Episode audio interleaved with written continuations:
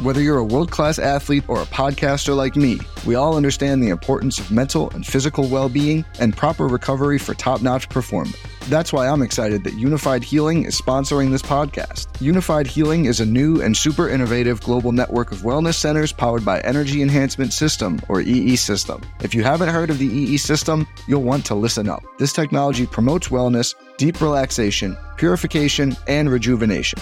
At hundreds of locations across the globe, access to a center is easy and affordable. Interested in experiencing the EE system technology for yourself? Go to unifydhealing.com slash bluewire to learn more and find a center near you. That's U-N-I-F-Y-D healing.com slash bluewire. No material or testimonials on the Unifyd Healing website are intended to be viewed as medical advice or a substitute for professional medical advice, diagnosis, or treatment. Always seek the advice of your physician or other qualified healthcare provider with any questions you may have regarding a medical condition or treatment and before undertaking a new healthcare regimen, including EE system. Bedrosian throws to Sandberg, and the pitch is grounded to second base. Thompson has it, throws to first. It's over. 27 years of waiting have come to an end. The Giants have won the pennant.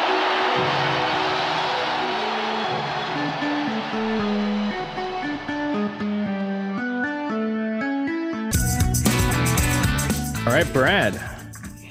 We are back. Well, already rusty. Yeah. There we are. now we're back. Uh, how long were we gone? Uh, well, the Giants were 10 and 11 while we were gone. So that's, I mean, that's three weeks worth of baseball right there. Yeah. I guess it was three weeks. We are, our last show was, uh, July 8th, I want to say. Were we 8th, right before 9th? the right before the break? Maybe right before the, yeah, right before the All Star. Well, no, uh, a week before the All Star. Got it. Got it. because I was in Tahoe watching games up there. Um, got to watch the Yaz Grand Slam game while I was up in Tahoe against the Brewers. The That was comeback, the ninth inning comeback, that was fantastic. So missed a lot of good baseball. Also missed a lot of crappy baseball. so there's that. kind of evened out. Yeah. As we well, we're going to talk about the business side Mm. of baseball with the trade Our deadline. favorite side. Well, you know, I've, I mean, I find it fascinating as Oh, a yeah. Oh, fan. As a fan, it, it's it's a little tough when your team is kind of hamstrung a little bit. Like I'm watching uh, the pitching ninja Twitter feed just got like a gif of Degrom throwing a 92 mile an hour changeup coming off the DL, and it's just like ridiculous. It'd be nice if we had one of those coming off the DL. Um, but you know, there's also this other side of the side that we do love, which is the romanticism side, which is what made us a fan. And we'll talk about that later in the last segment, which was the Will Clark retirement ceremony, Yeah. number retirement, which was tremendous. Gosh, awesome. that was so great. In the Yeah. middle of that, I'll talk about uh, being in Arizona, and I got to see the Giants live. They played the Diamondbacks, and I'll just give you like my like you know watching one game. I, I'm you know I'm I'm not seeing anything that scouts aren't seeing or that front office isn't seeing, but it was decidedly different from the games that I had been to at home. Uh, just the energy and stuff. So we'll talk about that. But let's talk about what you know what's on everybody's mind, which is this trade deadline and what the Giants did and didn't do. Maybe even more importantly, didn't do, depending on what side of the fence you are with this fan base. Uh, we're going to utilize the great McCovey Chronicles here because they had a great little write up, and that uh, that'll just help help us summarize uh, all the trades uh, in in a little bit easier way. Um, so let's look at McCovey Chronicles website here. Where it's got to be in one of my tabs here. Where is it at? Um, I'll find it in a second. Uh, so the, the the basically the Giants made was it three deals? Three Uh, deals, right? Yeah, I believe so. So yeah, so they made the Casali deal and Matt Boyd together as one. They made the uh, Ruf deal. You see it now? Yep, yep. There. Okay, there we go. For for you listening uh, rather than watching, we just basically pulled up the McCovey Chronicles a blog post from earlier today discussing all of the deals. So the first one, and this happened uh, kind of surprisingly. I don't know what we thought was going to happen when we saw Darin Ruf was the first guy, at least the first announced trade. Now the Giants got an infielder, outfielder. Obviously, they love folks who can play multiple positions, but from what I understand, defensively might not be that much different from Darin Ruf, and that is JD Davis. I yeah, saw some stats. I saw some defensive stats that weren't very nice to him. Yeah, uh, but uh, he he's the the player I think that probably people would know. And then they got uh, three right-handed uh, pitchers, or I'm sorry, uh, two one right-handed pitcher, two left-handed pitchers, and two of those guys were numbers 21 and 22 on the Mets prospect list. So JD Davis, Carson Seymour, Nick Zwack, which is hopefully a sound that uh, is what players don't do to his fastball, uh, and Thomas Szapucki uh, were the guys that that they got from Ruf. And and I don't, you know, when you're talking about 21 and 22 uh, in in the prospects list, you know, you're not talking about guys who you expect to just come up and, and go through the farm system and just do damage. They're, they're you know, they're just as much wild cards as, as anyone else. Uh, but for for one, for a player, Darin Ruf, who the Giants probably feel like they can already duplicate with the roster they have now, his his right-handed uh, defensive uh, DH. Uh, you know, his he's basically a DH who you can throw in the field and hope he's not in too many uh, hard defensive uh, situations. Yeah, what did you think and, about this deal? I, you know, I think it was a good deal. Uh, Ruf has an option for next year. Was it 2.5 or 3.5 million? Um, and I think it's a Giants option to pick that up, but they most likely they weren't going to do it. I think they were kind of shifting gears. This was a, um, this, I mean, this wasn't a, a tank job. This, isn't like the Giants made these moves today and said, well, we're just throwing in the towel. I, I, I don't personally, I don't think that. I think this was just a little bit of a philosophy shift to say, well, next year, Ruf, we have a lot of DHs. Uh, you're the odd man out because you can't hit righties and lefties. Uh, so we kind of have to make this move. JD Davis can hit both for the most part. Um, he could be the DH next year. Uh, and, and, also, the Giants got three minor leaguers that uh, that were not in their system at the beginning of the day today, and and and that's like you said too. It's it's kind of you know you you hope to find a diamond in the rough, no pun intended, um, but you hope to find a diamond in the rough, and and you do that by adding bodies because you never know. Uh, change of scenery, uh, philosophy change for one of these guys might be kind of w- what they need and what they've needed in their careers.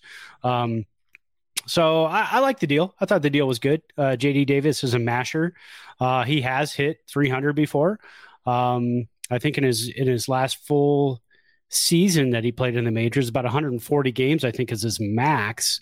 Uh, I don't have his numbers in front of me right now, but um, but he did hit over 300. Um, and and he's got a pretty big OPS, so I, I like the move. We'll see. Yeah, I just saw something on Twitter came across that he will be in the lineup tomorrow. So, so in this season, he is hitting 238 and 181 at bats. I have a buddy, uh, my my buddy Corey is a Mets fan, and he's hmm. also a big baseball fan. So he was texting me all day today about different things that were going on. He said that he thinks that Davis himself may benefit from playing more regularly because I'm assuming that they use Davis just like uh, they're expected to use Ruf, which is against lefties. But he yeah. said, uh, so I'll, gi- I'll give you his uh, his his little recap here. So he's been our righty DH, major league player, underachieving this year, but hits lefties. And then he said, You got Szapucki, who was one of our pitching prospects. I was unimpressed with him when he was called up this year. Davis might do better playing every day. So, I mean, based off of that description uh, of who Davis is, it sounds like they traded for a younger version of the guy that they have that they would have a little bit more control over because, like you said, Ruf has this year, Then he's got next year, and then the 2024. There's a club option they could buy him out for two hundred fifty thousand dollars. Yeah, yeah, yeah. And again, I mean, not, not a terrible move. Um, and uh, not not a great move. It's not it's not Juan Soto. I know a lot of people were expecting Juan Soto. oh, we'll It's talk about we'll talk about that guy. Yeah, So yeah. so the year that he it's hit definitely not that move. the year that he hit 300 was 2019. He had uh, 410 ABs. He hit 22 jacks, and he had an 895 OPS. So, why did he go from playing just about every day before the pandemic to coming back after the pandemic and being more of a platoon guy? that probably has everything to do with the way that baseball has evolved with this righty lefty situation. And that probably makes the Giants uh, happy to trade him because he is comfortable in that role. Because that's the other thing is, is if you get an everyday guy and he comes to your team and you're like, nope, you're just hitting lefties, uh, that player may not be able to take that. So having somebody also come in, there's value in him already doing this job if if that's uh, the the plan for him. Well, and when you look at career splits for JD Davis, his career OPS against righties is 785. Career OPS versus lefties is 775. So it's pretty even. So you got a guy who's a, a touch more versatile than than Ruf at the plate. Um, so you know, a- again, it's it's a very tiny improvement. Uh, plus three prospects. If one of them makes it to the majors, great. Um, if if one of them turns into somebody else down the line in another trade, then great. Uh, you know, you, you you're just kind of taking those shots, and that's a, as, as we know, that's what Zaidi does. And and uh, you know, some of us, me, love it. Uh, some people, uh, hot take Bry, don't love it, but, but, but I love it. I absolutely love. It. I love the shots in the dark. I love the taking the chances. You know, and it it happens. Sometimes Spe- good, sometimes bad. Speaking of uh, of hot take, Bry, here was his last his last tweet about Yes. uh, about the end of this draft. So uh, Evan Webeck had tweeted that uh, Zaidi said the present is really important to us. This is a group we have faith in. And Brian retweeted that and said, "Need the broadcast to zoom in on Farhan when we're losing to the Dodgers six to two tonight." Oh no. So he is very much fit in in uh, uh, on uh, Giants Twitter as far as uh, the Yes. negative uh, the Well, it- negative folks are concerned. And he's going to the game tonight, right? Yes, he's that- going to the game. okay, Well, uh, so both of my kids are both of my kids are going. JJ is Oh. down. Uh, he's not going to be down for long. He was only here for a couple weeks. Then he's got to go back to school. But he'll be. They're both going. So I'll have to talk Yeah, to them about that tonight. Hot Take Bryce said he's going to have a big thumbs down for Zaidi tonight in the stand.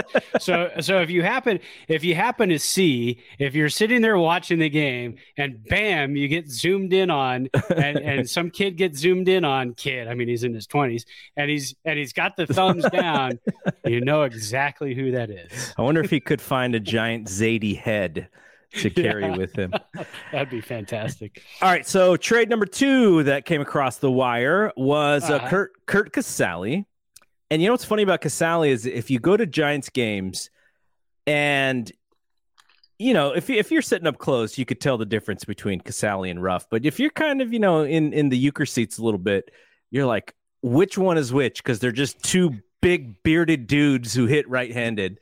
Uh, so so Casali, uh, the other Ruf, he was traded, and this was an interesting one because The other Ruf, I love that.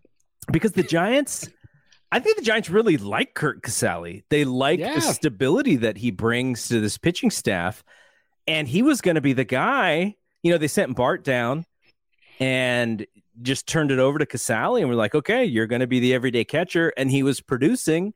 And then he got hurt, and he's been on the DL with concussion, right? Uh, Was that the injury? Yeah. And so, uh, oh, oblique. oh no, no, okay, yeah, you're right, you're right, you're right. Yeah, he had the oblique issue and just about to come back too. He's very close to coming back. So that tells you they're they're pretty high on what Wynns and Bart are doing, yeah. not necessarily at the plate, but with the with the pitching staff. And so he goes as as well as Matt Boyd, who we didn't even have a chance to see Matt Boyd. He No. they'd signed him in the offseason with the idea that he was going to miss a large chunk of uh, the first half of the season. And then when he started his his uh, rehab process, uh, he had a setback, and so he's going in this deal, and they get back uh, right-hander Michael Stryffeler and catcher Andy Thomas. And according to the uh, the McCovey Chronicles blog here, they say that uh, uh, Stri- Stryffeler is, is heavy strikeout and heavy walk guy uh, reliever in Double A, and the catcher is uh, is Thomas, who's destroying the baseball in High A, except he's 24 years old. Yeah. So yeah. that that seems like a perfect perfect guy for the Giants to kind of get in there. You know, they they, lo- they love guys like that, for better or for worse. Yeah, and, and you know, uh, again, some more minor leaguers add to the system. That that's, I mean, we knew coming into Zaidi's uh, regime here that that this is how it was going to be. He took over a really really uh, rough minor league system. The philosophy all along has been um, our goal is to build the farm system and put a competitive team on the field and play meaningful baseball in September and October. And that's what they're doing. I mean, it, by by not ditching Rodon, by not ditching Pederson, they're they're kind of working at trying to play meaningful baseball still in September and October. Four and a half game, four and a half games out of the final wild card spot going into tonight. What do we have? Three games left for the Dodgers. That's I mean, it, it's it's an uphill climb right now um, because the Cardinals got better, the Phillies got better. Um, so so it's kind of a, a, tough thing. But but again, build that farm system. Uh, the the moves today were were not necessarily about getting better on the field in San Francisco. Today, it was about getting better on the field in San Francisco, maybe in in in a year, maybe in two years. Uh, because again, if the, any of these prospects turn around and end up being a pace uh, a piece that you can trade for a better player down the line, uh, a veteran, somebody who can help you out in a playoff push next year. I know fans don't want to hear that. I know people don't like to hear that, but you and I play out of the park baseball and and and and and so we know, you know, kind of looking at when you're trying to build a franchise, you're not always looking at what's today what's tomorrow? What's mm-hmm. three days from now? You're looking at what can i do for this team next year? I, I, am i going to be as a gm around four years from now? If i am what kind of team do i want to have on the field? Not that we're uh, you know major league GMs, but uh, but we are. I mean, all of us are because we're fans. Yeah. And and what do we do on Twitter all day? We GM the crap out of this team. That that's what we do on Twitter all day.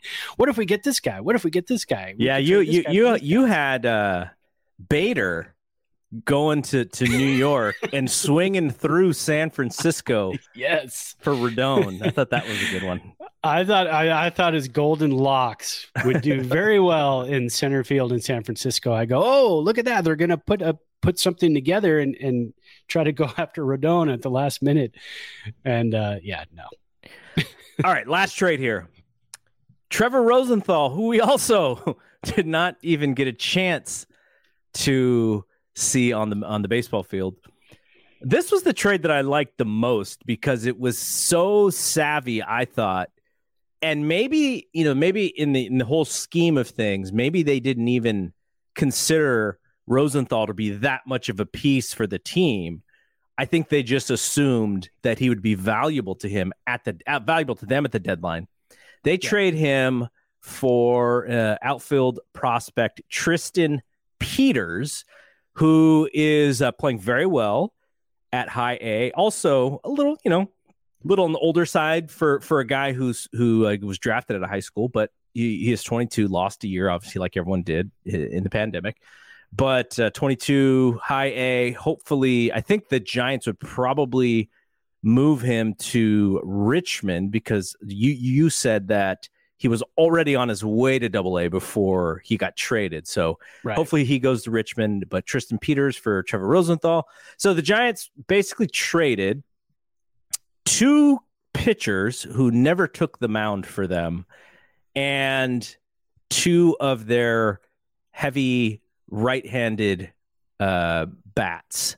And like you said, they took some shots in the minors with, with, with guys who hopefully can give them a little bit more depth in, in, that minor league system. And we'll have to sort of wait and see what what happens. But uh, what did you think about dealing? We never knew you, Rosenthal.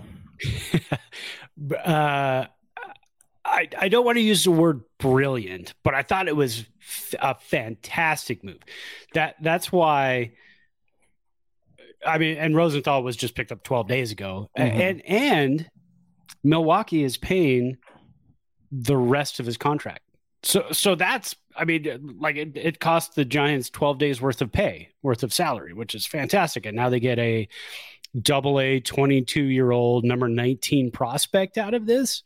That that and that's why when you look at them when they say, well, they signed uh, uh, Boyd in January. He's coming off of uh, arm surgery, and everybody goes, "Oh, look, another project. Oh, you know this and that." And you sit there and you got to think, but this guy could turn into a prospect around July. It's eh, but it's funny that two guys who never even saw the mound at Oracle or, or were even, you know, in the mix to pitch because they were both rehabbing, they both turned into prospects. And I think that's fantastic because, again, what could they have helped us down the line? Yeah, absolutely. I mean, you, you put Doval and and Rosenthal, and then you mix in Boyd for a couple of starts down the stretch. Um, so I, I see a lot of people thinking probably, well, that's kind of the throw in the towel move then, because those are the guys mm-hmm. that could have helped us. Uh, Rosenthal hasn't pitched in a couple of years. Boyd is coming off an injury. What what are the chances that those guys versus who we have in AAA who have been playing all season long will help more than the guys in AAA? I, I don't know. We'll we'll never know. But I think I'll take my chances with the AAA guys um, and and if you think Zaidi's done with the waiver wire between now and October, you haven't been paying attention to this team and what he does. There's going to be another pitcher that gets DFA'd. There were three or four pitchers that got DFA'd today because of moves that were made. Oh, one or two of those guys are going to end up uh, being picked up and they're going to end up in Sacramento within the next couple of days. And maybe we see them in September. I mean, that's just kind of the way it goes. Uh, so I love, I really love this by the NBC Sports Bay Area social account. This was their goodbye to to Trevor Rosenthal here. Forever Giant Trevor Rosenthal. Games played zero, record zero, run zero, strikeout zero, walks zero. Forever Giant Trevor Rosenthal. Oh, you know when when they traded Rosenthal, my immediate reaction, and I even tweeted it, was like, "Oh, they're selling the farm," because they at least they told us, and this is how it was sold to the fan base, is that yeah, we know Doval needs someone to help out in those later innings. Rogers, you know, not great this year. We already let go McGee. You know, there are other relievers who are kind of trying to fit in, and, and some better than others. Leone's been been pretty good, and so it was like, oh, that's the kind of move that you make when you are, you know, trying to shore up the bullpen because you, are going for it. So when he got traded, I was like, well, that means Rodon's going next and Joc's going next. And then it didn't happen.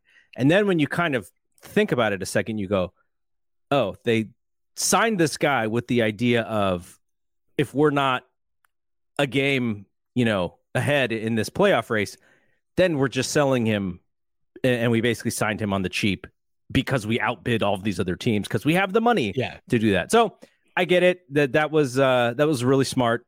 Now, Rodon was like, okay, finally, now let's go out and freaking win some games. Yeah. Uh, hopefully, he doesn't kick any bats uh, this time, right. because that was a little bit rough seeing his, him lose, you know, his composure and almost possibly hurt Estrada, and then Estrada does get yeah. hurt uh, later, and and he's out. So the Giants are running out another uh, an, another guy that they had to trade for out at shortstop until Becraw comes back. And I guess Becraw's he's playing in uh, Sac. Is he playing in Sac tonight? You know, I'm not sure where his rehab assignment starts. I, I, I didn't think it was tonight, but it might be tomorrow. It's tomorrow, but but yeah, it's either tonight or tomorrow. But uh, but yeah, he's starting back on the comeback trail, and then JD Davis will be in San Francisco tomorrow. And you almost wonder too.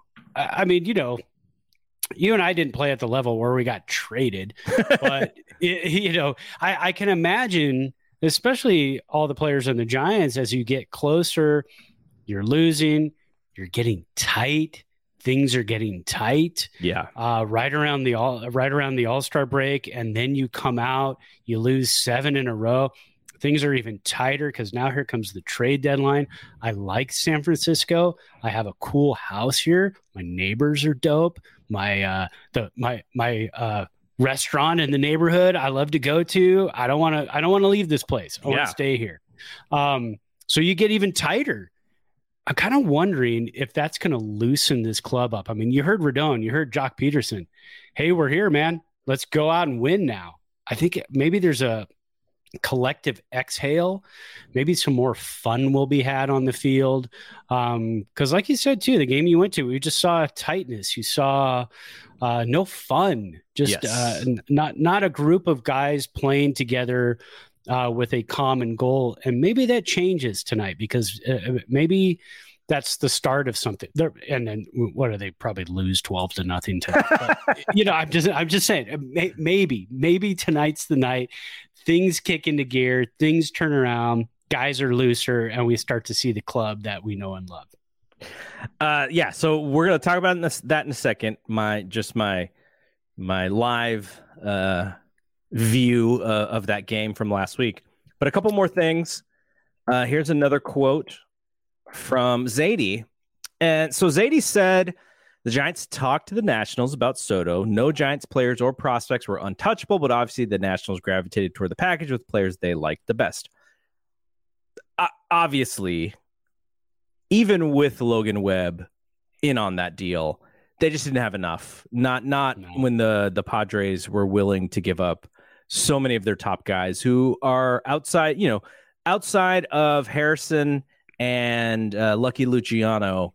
The the the Padres guys were more than likely highly highly more highly sought out than than the Giants guys were, and you know my my whole thing with Soto has, and I've been pretty consistent on this, is that I didn't want them to trade for him because Scott Boras is his agent, and more than likely, he's going to hit free agency no matter what. I don't think they're going to give the Padres any sort of discount to, you know, maybe they'll give them the opportunity to go crazy and maybe spend $700 million on the guy, but they're not going to say, you know what, we're going to sign this year. Uh, we're going to sign this contract a year early because we just want to get locked in. No, the whole reason why you hire Boras is so that you you have the most leverage and you get to the market and and you just have tim- teams bid on you, right? Like that's the whole thing. And Oh, so yeah. to me, you got h- how long until he's a free agent? Is it two and a half years? two and a half years. So uh, I don't even. What year are we? He'll in? be he'll be twenty six. 22, 22. So yeah, 20 yeah, 2025 he'll be 26 years old. so Which at is- that point, that's going to get him a bag right there. He, he he's Barry Bonds, right? He's Oh yeah. He's 1993 Barry Bonds, and you go in with the best offer there if you really want him. Then it becomes only about money. And the current team, obviously, that that you are like, if you are a good team, I'm sure that helps you more so than if you're not a good team. But if I'm the Giants, he, and and he's the guy that you want, you got two and a half years to get your S together and then you you make the big play for him at that point. And and then, then at the at that time, it's it's a matter of what your offer is. Do you have the best offer to get him? And if not, then you know there's no crying in baseball. You just go, okay, we, we we go find somebody else. So that's my take on Soto. Um, and then quickly, I'll I'll get your take on Soto in a second, but I wanted to have Yeah, yeah. this other quote was uh, Zaidi on holding Rodon. He says, uh, the present really matters to us. For most of the season, we've been a playoff spot. Obviously, we've had a bad couple of weeks. That puts us that put us on the fringes, but we know a hot two weeks can turn it around. Obviously, he is hoping out of this current baseball team that we've been watching, who haven't really had a ton of hot streaks. He thinks he must think that they're due. And then he uh Kapler today said, like you said, JD Davis will be in the lineup tomorrow. B Cross starts his rehab assignment tonight. I believe it's in Sacramento and could be back Thursday or Saturday. I would guess because of his uh, age, they may lean Saturday. Joc Pederson and Thairo. Uh, Joc likely to return Saturday. Thairo not that far behind. Those are the two concussion guys. So that's the latest on all the news. And uh, let's get your take on Soto, and then just your take on you know the the crazy deal that the Padres and the Nationals made. Yeah, absolutely. And, and I just realized tonight is Jerry Garcia tribute night, uh, and it's sold out. So I might have to do a Jerry Garcia celebration tonight. Uh oh. If you if you know what I mean.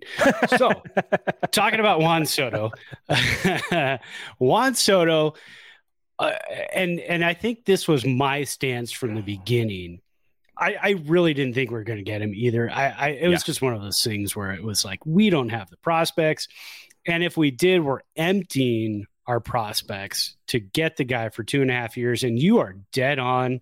Um, I mean, he's got Scott Boras. What? Where in the world is he going to?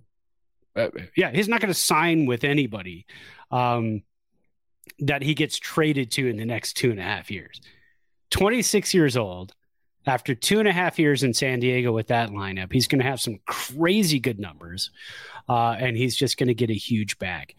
My my whole thing all along was anybody but the Dodgers, and mm-hmm, that happened. Mm-hmm. The Padres probably the second the second one we didn't want, but that's okay.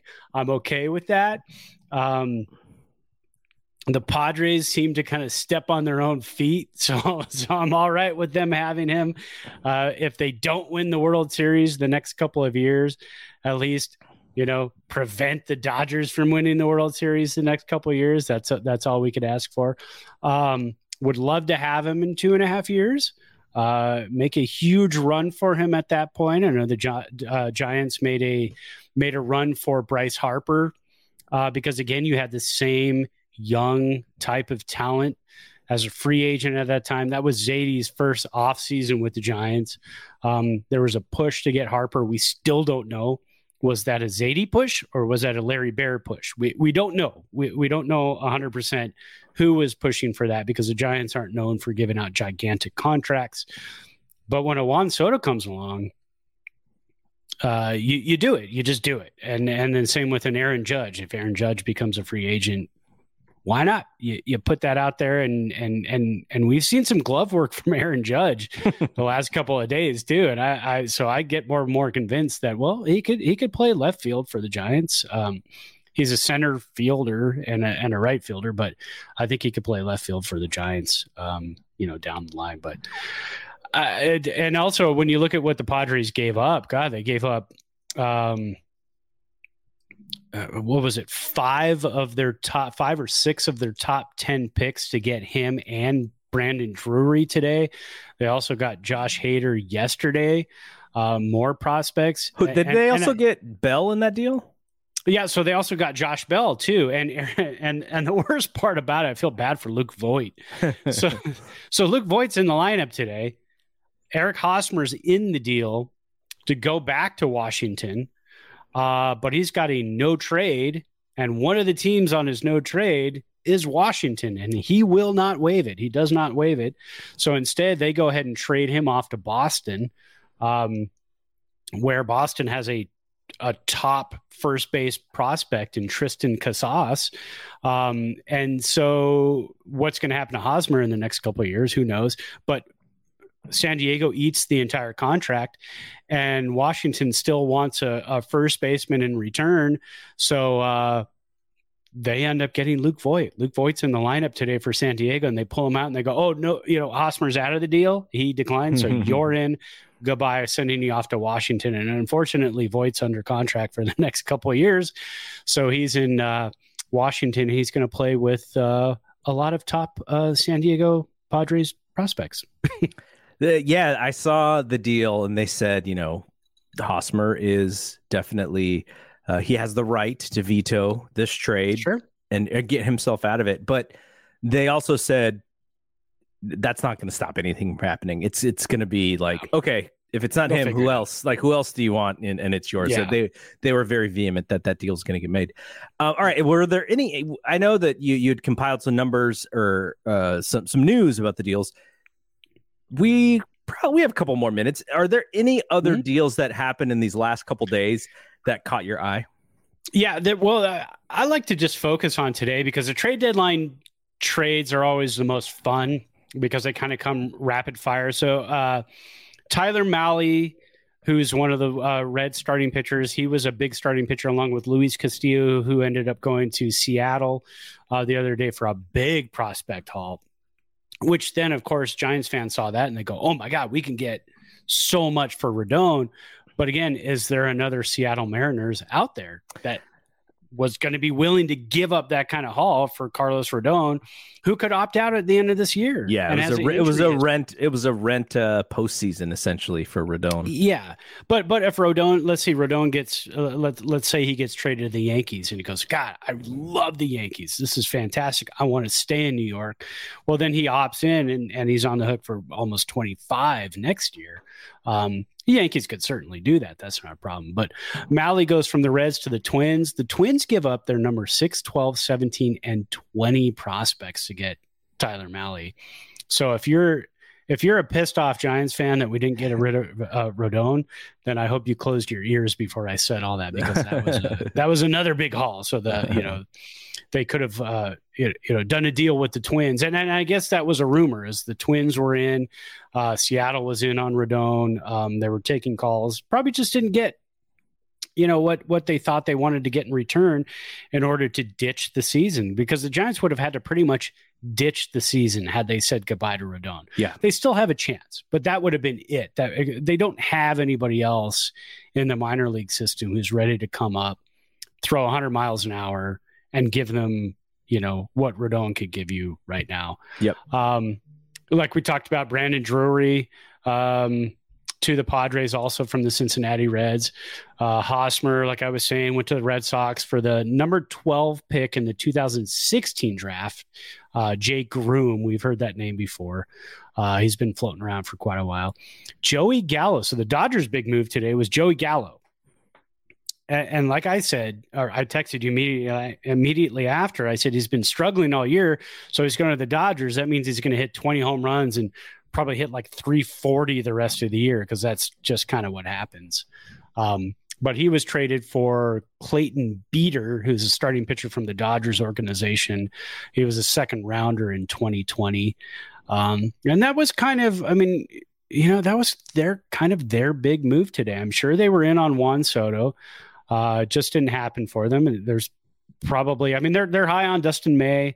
Um, and I'm sure Dustin May was probably uh, in on one of the prospects that the the Nationals wanted. So uh, you know, I'm sure they probably just stood pat. They figure, well, we kind of blew out our minor league system a little bit last year with uh, you know getting Scherzer and Trea Turner. So um, maybe they want to kind of hold off a little bit this year.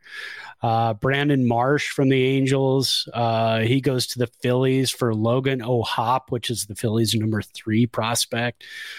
Uh, the Twins had shored up their bullpen. They have one of the worst bullpens for the um, teams that are currently in the playoff hunt. Uh, they got Jorge Lopez, who's a stud from the Orioles, uh, for two low prospects. So the Orioles just getting rid of guys. Um, they also got Michael Fulmer from uh, the Tigers. So that's another bullpen arm for the uh, Twins. Uh, Zach Pop and Anthony Bass, both relievers for the Marlins, pretty decent. They go to the Blue Jays for their number four prospect overall. Um, the Orioles get Brett Phillips off of. Uh, I think they traded for him because they the Tampa Bay uh, Rays DFA'd Brett Phillips the other day, so Orioles ended up trading to get him. Uh, Jake Lamb, who the Dodgers signed to a minor league deal at the beginning of this year, is hitting like 220 something, but his OPS is around 700, 800. Uh, he goes to the Mariners. Um, the Phillies get Thor, uh, from the Angels, Syndergaard, and they had to trade Mickey Moniak, who missed, I think, all of last year. He's one of their top prospects. He he missed last year, but he goes off now to the Angels. Um, we talked about earlier Harrison Bader from St. Louis. He's still hurt. He has that plantar fasciitis going on, but he goes to the Yankees for Jordan Montgomery, starting pitcher. So St. Louis gets a starting pitcher. Um, again, like we were saying, St. Louis got stronger, Phillies got stronger. We, yeah, we did our thing. Uh, Royals traded Mitt, uh, Whit Merrifield to the Blue Jays, unvaxxed uh, Whit Merrifield yeah. to the Blue Jays. So I'm sure that will change Uh, because uh, he can't get into Toronto without getting vaxxed. Um, and then uh, one final note: Raisel Iglesias, who we um, who we don't like in MLB the show because anytime you get a diamond player and you get Raisel Iglesias, I think you've uh, got him once. I've got I've him got twice. him like three times. I think. Yeah, he's, he's, just one of those low diamond players that you seem to pull from packs. Him and Aaron Nola for some reason. I just yes. get those guys all the time. Yeah, I got a I got a second Trea Turner this morning. I'm like, well, I already have a Trea Turner, uh, but he goes to Atlanta, and uh, I I think the Angels just signed him to like a four year, $48 million deal at the beginning of the season. Uh, now he's going off to Atlanta. So those were a lot of the just kind of big moves that kind of happened today throughout uh, the day. It's always fun. Trade deadline day. It, it, for me personally, I think they need to do it on a Saturday because hmm. mm. you know you're you're keeping an eye on what's going on and you're you're trying to work and you're like, but uh, uh, uh I, I got to get stuff done. And so make it on a Saturday, Major League Baseball. Make it on a Saturday going forward or a Friday because nobody works on Fridays. Hope my boss didn't hear that. uh, all right, there you have it. Um, I guess I guess the one thing to point out is the the the players who were heavily rumored to get traded from the Cubs, Willson Contreras and Ian Happ, they didn't go anywhere. Rodon and Pederson didn't go anywhere. Neither did Martin Perez and Matt Moore. So a lot of guys who were heavily rumored also did not get traded. And I think some of that Rodon thing was just these teams were not willing to risk a uh, the possibility of giving up a, a load for uh, you know last couple months of the season and the playoffs, and then b all of a sudden Rodon opting in and they them not being ready for that. I don't think he's going to opt yeah. in no matter what. I, his season has been good enough to where he yeah. can he should be able to get a multi-year deal based off of this season alone. Yeah, it, it would take an injury. It would take an injury for him to stay with the Giants next year, like a Cueto thing that happened. You know, he could opt out. Um, ended up with Tommy John he goes, mm, I think I'll stick around. Get a lot of money to uh, work through my Tommy John injury, so I'll stay here. So it, it would pretty much take that for Rodon. All right, really quickly, uh, we usually do the short segment of what what we're drinking. I'll just I'll just go first because you guys yeah. have been seeing me sip this throughout the show. I have a nice red here. It was uh, my wife and I second anniversary just yesterday. This is her favorite wine, Ridge, Three Valleys, Sonoma County.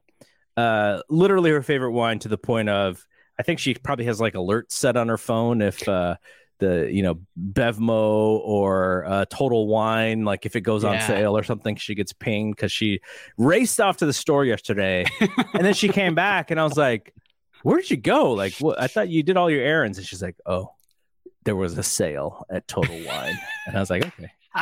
Um so so for our anniversary yeah we had some of this and i'm just i was just finishing off the bottle uh but nice. that is what i am drinking today it is well it's been 103 here Woo. 102 for like i don't know four or five days in a row right now I, you probably can't see out the window here but it is absolutely pouring rain right now um the temperature dropped down to 90 we've got uh, we get we get up in reno here we get thunderstorms during the summer that are just they are wicked man. So that's why i told you earlier i texted you i said i really hope my power stays on because i want to do the show tonight. We have a lot to talk about. We've been gone for a couple of weeks.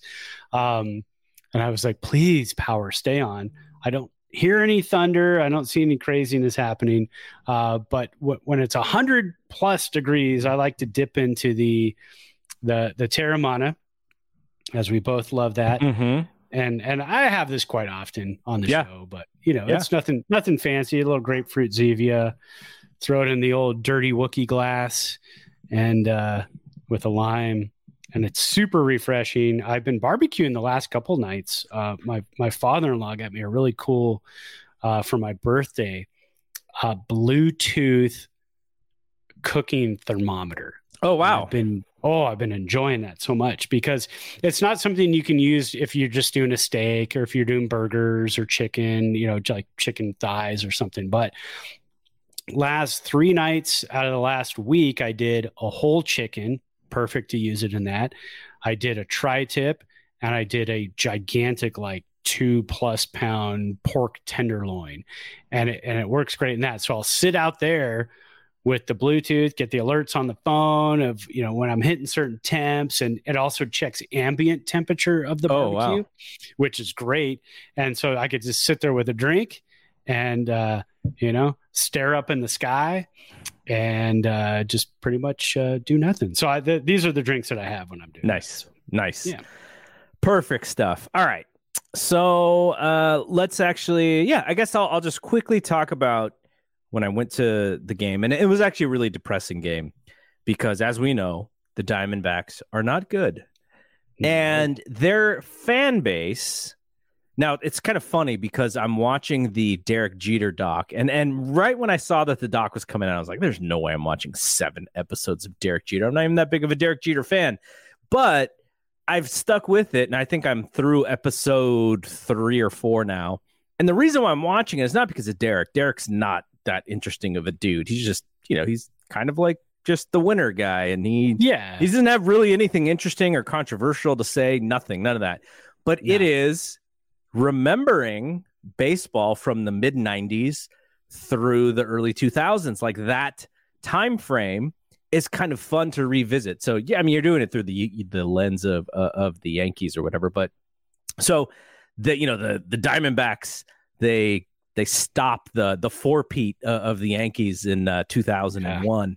And so I was like, just finished watching that episode, and you go to the Diamondbacks game, right? Like today, and the fans are totally harmless. They're just hanging out. They're having a good time. I'm sure there's a, a large retired community out there as well. They're just enjoying a baseball game, not getting too high, not getting too low you know, Diamondbacks were actually beating the Giants. I expected to hear it. I was wearing my my roadie uniform. Nobody cared, no. and it was just like it was like an afternoon at the park where you Yeah. know if you didn't know any better, you wouldn't be able to tell who was the home team and who was the road team. There was a, I wouldn't say it was half and half Giants fans and Diamondbacks, but it was probably at least 35 to 40% Giants fans in that park. Um, Nice. there were not that many people there either. There were like maybe 10,000 Yeah, yeah. people. But so so 35 to 40 percent is like you got like 600 people. Yeah. uh, but I like that. I like that park. Obviously, the Arizona weather's ridiculous, but the the park, Yeah. you know, they put the roof over it, and it's nice and cool.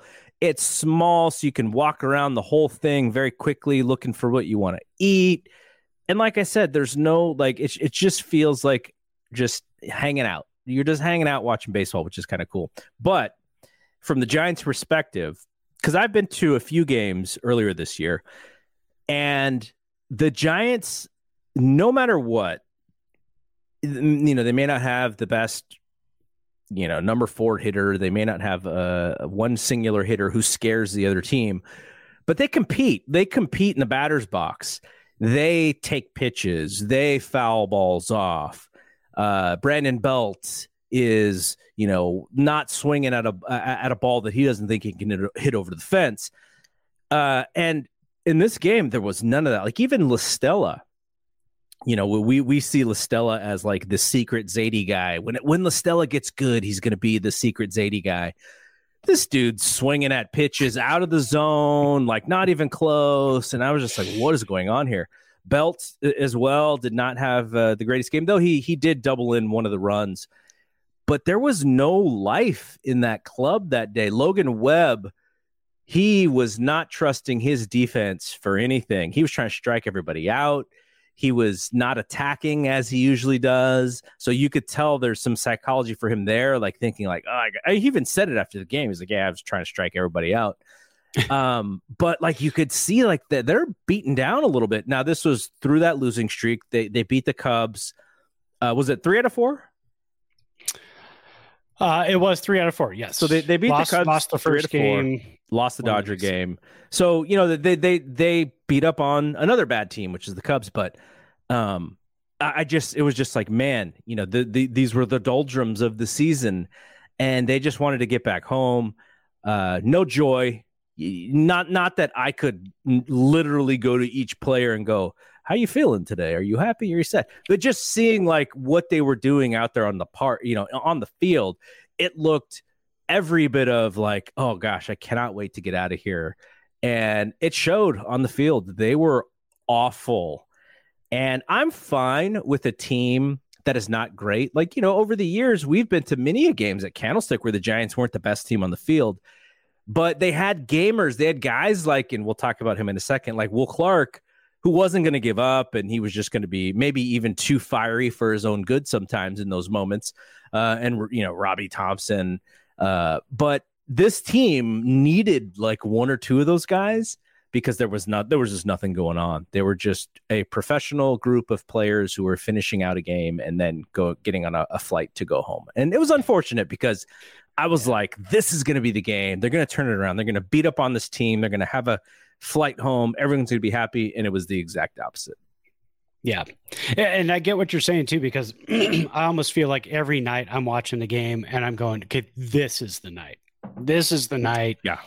Things start to happen and we start to turn around. But then, but then when it does and they win like nine to two, then after the game, you go, well, that's great but I want to see that again tomorrow night. Yeah. And I want to see it again the night after that. And yeah. at least, you know, seven out of the next 10 nights, I want to see that. But uh, w- would you say watching a game in person, uh, Chase Field, right? yes. Chase at Chase Field, would you say it's like watching like off-season baseball? Kind of feels that way watching it on TV, like winter ball or something. Okay, so this is uh a comparison that I used to use when I was a kid, when I would try to compare what it was like going to the Oakland Coliseum versus going to Candlestick. Because when we were younger, going to Candlestick, the language a little bit more blue from the Giants oh, fans. Yeah. You know, a few more f bombs thrown in. And if you're a kid, you're hearing all this language and your just heads on, on a swivel. You're like, people really talk like this. Oh my God. and um, you kind of feel like you're a part of this like underground club, right? Like these rowdy yes. fans. And then I would go to the A's games and it would be so prim and proper and you know everybody is sort of watching a professional team and no one's getting too excited even though the a's were, were generally pretty good you know oh, yeah. when we were when we were like teenagers and so I would compare it like that. I would say, well, here's what it's like at Candlestick, and here's what it's like at the Oakland Coliseum. That's sort of what I felt when I was there at Chase. Was like, oh, it sort of felt like a day game at Oakland Coliseum when there's like seven thousand people there. You know, it, it, and so oh yeah, it was it was just it didn't feel like a spectacle in any way. And I think that is part of the problem with this Giants team because they're struggling, not struggling, but attendance wise, you know, they're not, they're definitely not how they were when they were selling out Oracle Park every game. And I think people are kind of picking and choosing a little bit more these days.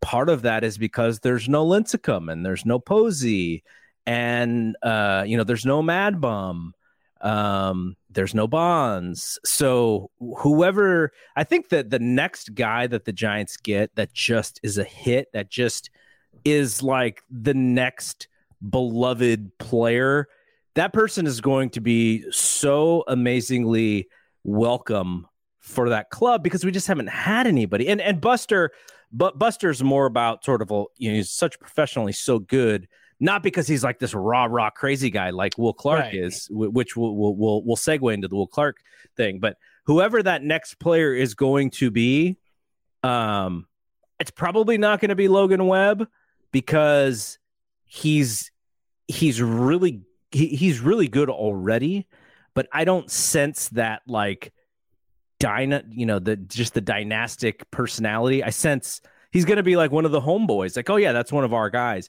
But that star quality, Soto's going to be that for the next couple years, right? He's going to be that rock star. Oh, yeah. Whoever's the next rock star for the Giants, I think is just going to be like a giant thing in the Bay Area. Yeah, and and and do we have him in the minors right now? I don't know. Maybe. I mean, maybe it's Harrison. Um, I still, I'm still personally really high on uh, uh, Heliot Ramos. I know he's struggling right now, but I, I would love to see him. Um, you know, with with with um, Ruf gone, I would love to see more Ramos in the outfield. Uh, they need outfielders. I mean, they, they need guys who can field. Um, come sep- come September, if they are not in the race, he should just play every day. Oh yeah, absolutely. Because you, uh, and again, that brings me to the point too of Joey Bart, and then we'll we'll get into Will Clark stuff. But but about Joey Bart, I mean, in the past, you you used to be able to give guys some leeway. Hey, you, they got to learn at the major league level. They don't always play in AAA and lights out and then come up to the majors and and they just kind of carry that over into the majors. I mean, God, look at Matt Williams. He was horrible the first uh, year and a half he was up in the majors. Yeah. Um, so Joey Bart, I mean, this the, the whole trade with Casali is kind of saying, Joey Bart, you're learning on the job, man. We're not trading you. You're up here. Get that uh, weight off your shoulders and and let's go. This is you. You're commanding this pitching staff. You're here to hit. I mean, you see the bomb he hit the other night. I mean, it's just uh, on Will Clark Day. That was just. Uh, I mean, that was amazing. He's got tremendous talent, uh, and people just they want to see him gone, man. They, uh, but but I don't. I'm still high on him too. I, I think he can be a, a, a great catcher. Uh, I think he can hit probably 250 with 30 home runs in a year or two. Just he's got to have some time. And I know he's older, but you know, you got to learn at the major league level. It, it is a little unfortunate that his rookie season and or it has been going the way that it has because he does have that personality to where if he was a good player, he would be beloved because he's hard nosed.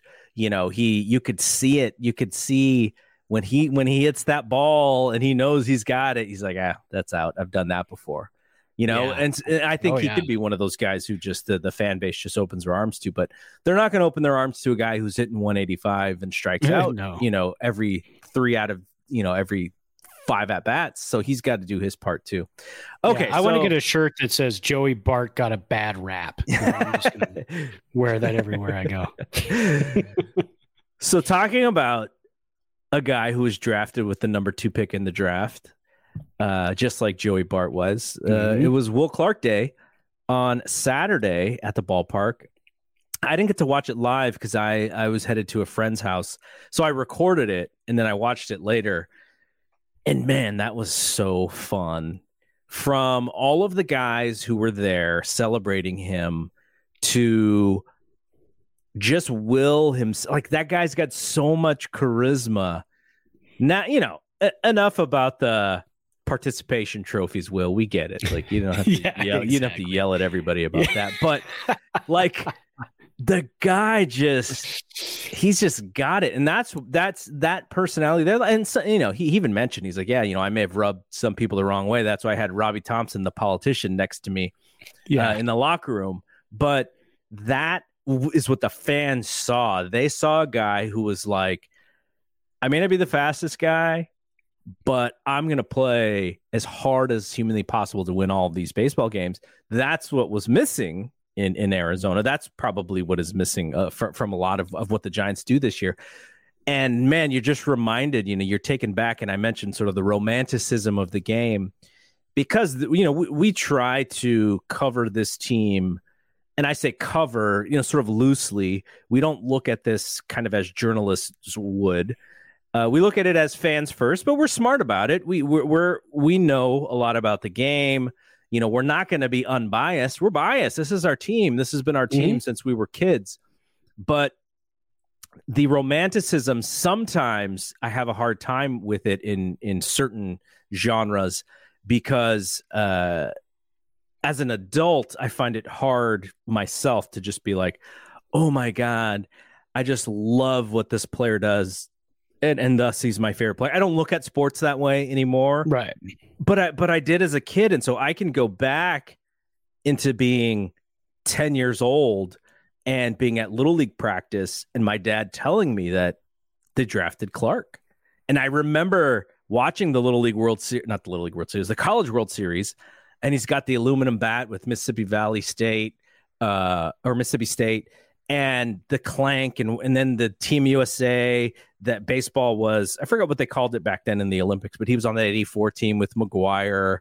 Um, it wasn't an actual Olympic sport, but then you go, oh wow, like, and so you know, from from being 10 years old, I had all this knowledge about him already, and so when I'm watching Will you know, bald head. You know, he he looks pretty good in a suit, but you see him outside of a suit, you know, he's not the same thrill. You know, he's he's a 50 some odd year old old, old man. But you're like, man, that's the guy. It's still the same guy that is in there that I rooted for that is part of this turnaround to what the team is today. And I just loved every second of his speech, of everyone else's speech, of the celebration. It was like perfect. Oh yeah, and and and, and so I watched it live. Um, actually, everybody was out of the house. They were all, you know, it was one was at the gym and the other one were shopping. Uh, so it was just me in the house. So I thought, oh, this is great. So at five o'clock, I get to sit down with a beer and I get to finally watch like something. And this is what I want to watch. Yeah, I I, I want to be in the front of in front of the TV for this. Um, and just you know they parade parade out everybody. Here comes barry bonds or you know bochy and everybody else and this is fantastic and then Will, you could see when they play that video, man, chill. I, I had the chills. You, he had the chills. He's he's you can see he's already tearing up. He hasn't even come out of the dugout yet. and then when he comes out, man, and and starts pointing to the crowd, he doesn't know what to do. He's kind of looking around, and it's it's Will. And like you said, that's same old Will that we used to love. It's just yeah. the guy's he's goofy, he's fiery. Um, but but man, when he got in the box when when he got in the batter's box, there was no goofiness. The fieriness kind of calmed down a little bit, and that laser focus. And that's what I posted on Instagram. I said, you know, they retired the number today of the guy that uh, all of us teenagers growing up in the Bay Area, uh, he was a rookie. I was 13 years old. We all wanted to be him, man. We all wanted that attitude we all took that attitude from him and and we went out to the field with it and we tried to emulate like everything that he did um, there weren't many other players you know we didn't want to be Canseco. I didn't want to be no. I didn't want to be any of those. I wanted to be Will Clark, man, because yeah. because he was like us. He was just a weird dude who was always yelling and always firing and always trying to get everybody else fired up. And we thought that's what baseball is about.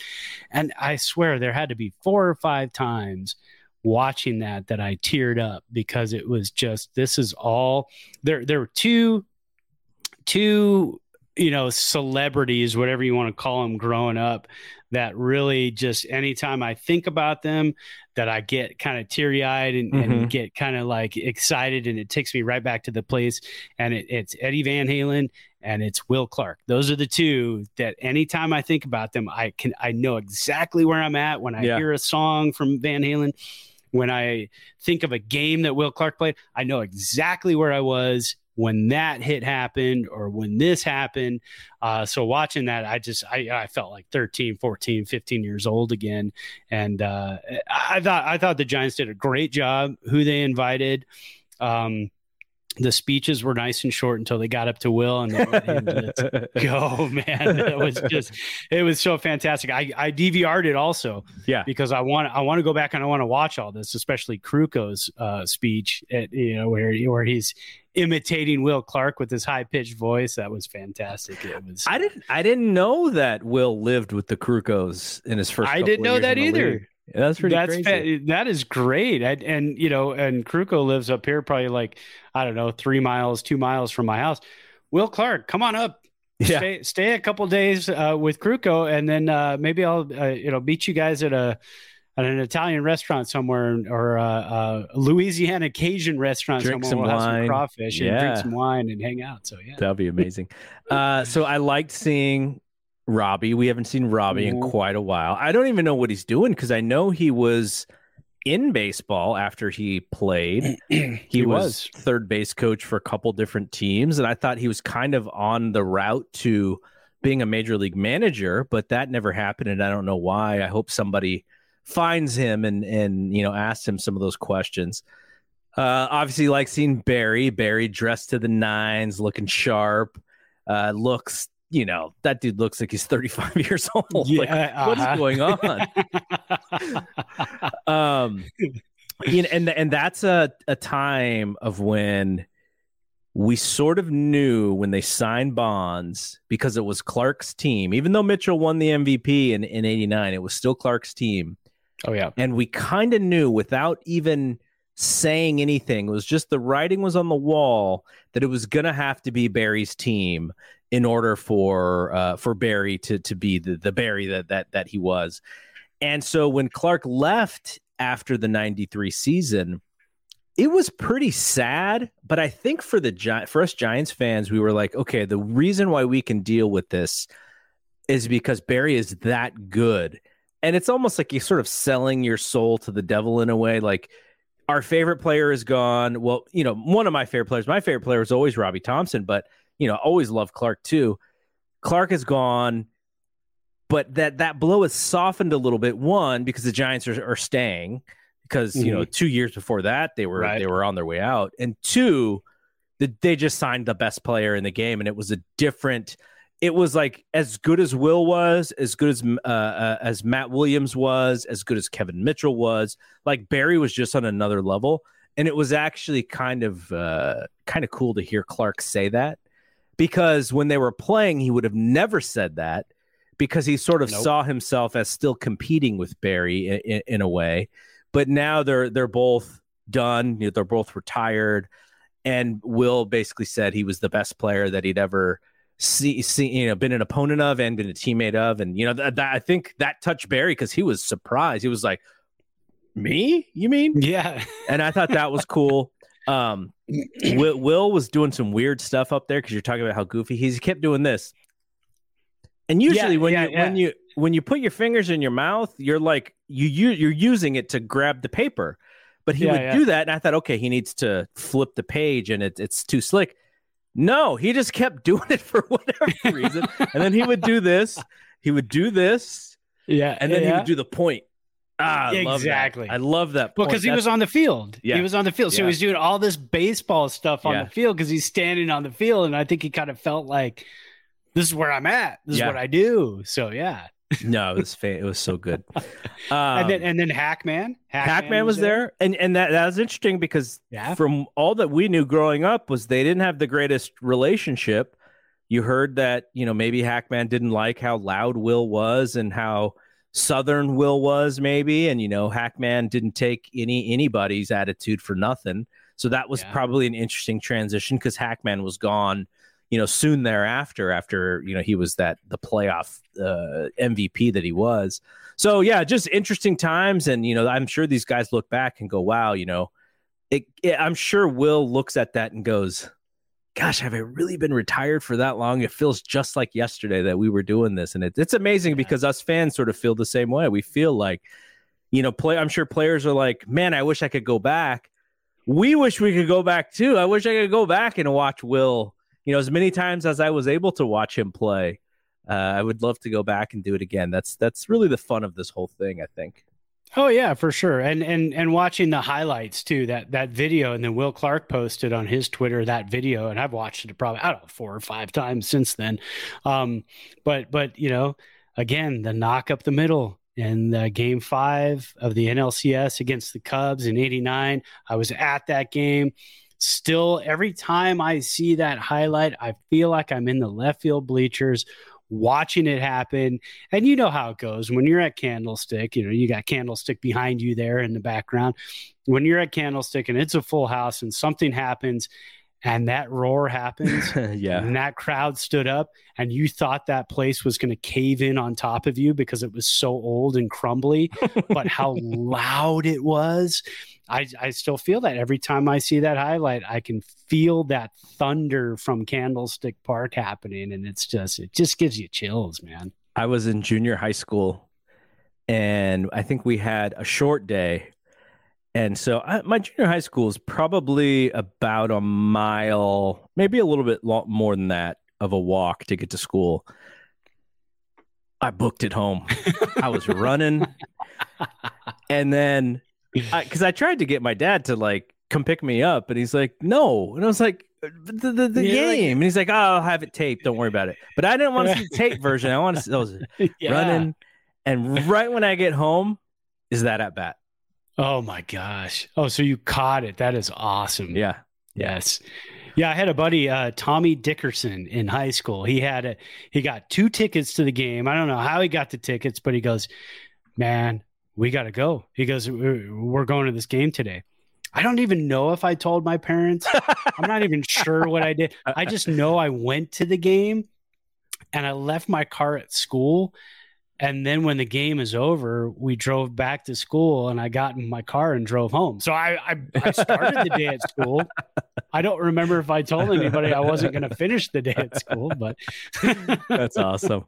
That's a Yeah. gr- that's a great place to end it. Uh, all Oh, yeah. we're, we're back. Uh, we took the short time off. I don't think I, I don't think I'll need any more time off for the rest of uh, the rest of the baseball season. At least I have a couple of more Yeah. trips, but they're uh, they're they're they're workable as far as our schedule. So yeah, We'll- we'll be back too. more I- often I'm- than I'm not, good, so. yeah. all right, so uh, for Brad, I am Double G. We will see you when we see you. Peace out. Peace.